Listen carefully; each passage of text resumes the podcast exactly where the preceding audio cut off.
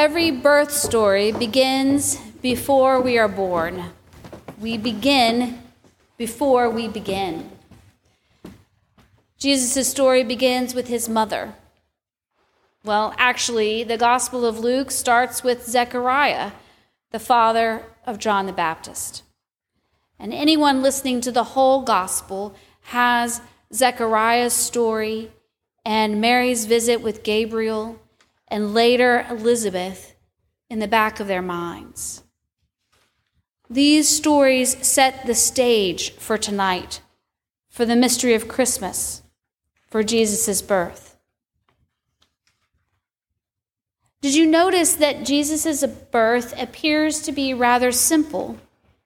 It's two verses. He is delivered, wrapped in bands of cloth, and laid down to sleep.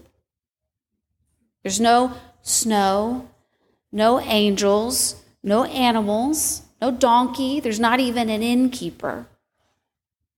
And for listening for the very first time, we might wonder what is so special about this story. It's just a child being born. It happens every day, many times on any given day. And yet there's so much more to this story than those two verses. Jesus is born in the midst of chaos. The people are traveling all over Israel for the emperor's tax, and Bethlehem is so full that there is no room, no bed for a pregnant mother. And while his birth appears simple, the world is messy and tumultuous. And we know that Jesus is no ordinary child.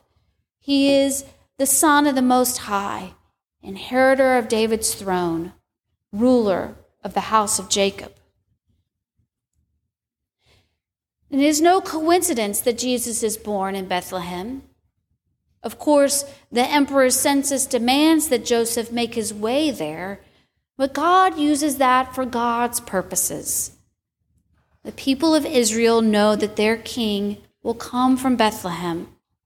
The prophets have said so for generations. And so it is no coincidence that Joseph descends from David. This ancestry links him and the child to the great king of Israel. Pay attention, Luke seems to say. These details matter. Something is happening in this time and this place that fulfills God's promises. Something is happening tonight that changes everything. My favorite part of the story is the shepherds. We expect amazing things to happen to emperors, but to shepherds?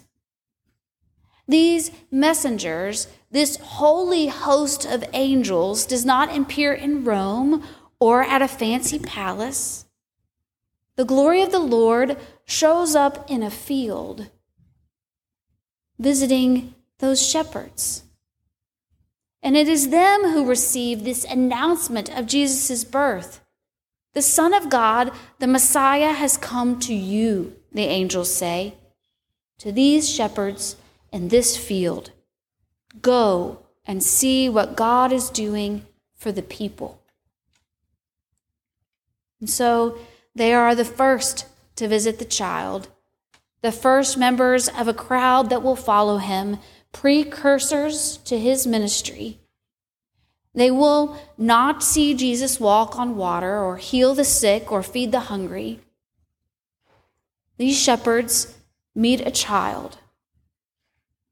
Tiny lips, small ears, peaceful sleeping broken only by the cries of discomfort. They are the first witnesses to this mystery of Christmas, the incarnation, the miracle of God in the flesh. And if I could have one moment, I would like to see this encounter between the shepherds and Mary, to see the wonder on the shepherds' faces, to see Mary, or Joseph's face as they hear the shepherds tell their story. And then to hear the shepherds as they make their way back to the fields. What did they talk about? What meaning did they find in this encounter? Comfort, divine mercy, grace, love. And here's the thing. You see, each of them only have part of the story. They only know their parts. The shepherds, Mary and Joseph, Elizabeth and Zechariah, and perhaps Mary gathered up all these stories, all the parts. Maybe she understood or could interpret what God was doing. And I do imagine that she told these stories to Jesus every year on the anniversary of his birth. Have I ever told you the time, Jesus, about how I went into labor while we were traveling for the census? Can't you hear her? But for us, eventually, all these stories come together. We, we get to hear the whole thing all at once. And so I wonder, I wonder what it means for you. Is there a moment that is your favorite? Or perhaps there's something that you think, you know, we could leave that part out as far as you're concerned. Or is there something in this story that is just for you? The mystery of Christmas is vast and immense. It is a revelation of God and of who we are. And how do we begin to understand God's self wrapped in this package of humanity? And we know that this story does not end with a king, or at least not a typical king. How do we comprehend God's life as vulnerable and humble as a baby's, or even a shepherd's? Can we imagine that God notices us, cares about us, loves us? Jesus' birth binds our lives to the divine, the holy, astonishing, wonderful love, grace, and mercy. Jesus' humanity gives meaning to our humanity, and through him, our humanity, our lives, gives life to God. You see, now God's life resides and lives in us, and now we are known to the divine, and the divine is known to us.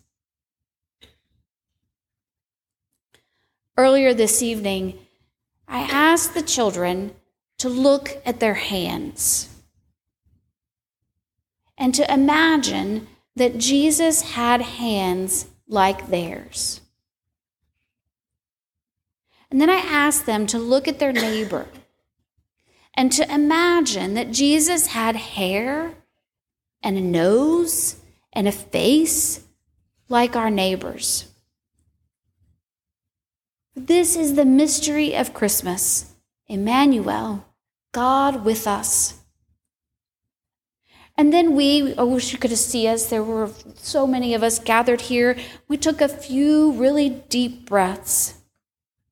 And we remembered that when we want to come close to Jesus, and when we want God to come close to us, all we need is to be in our bodies. For Jesus had a body, just like ours, a life like ours. This is the mystery of Christmas, Emmanuel, God with us. So wherever we find ourselves this Christmas, may we experience Christ in our midst. May we travel with the shepherds to Bethlehem and encounter Mary and Joseph and the Christ child. And may we return to our homes with a story to tell, birth of a child, God's love revealed in the flesh, a story that changes everything.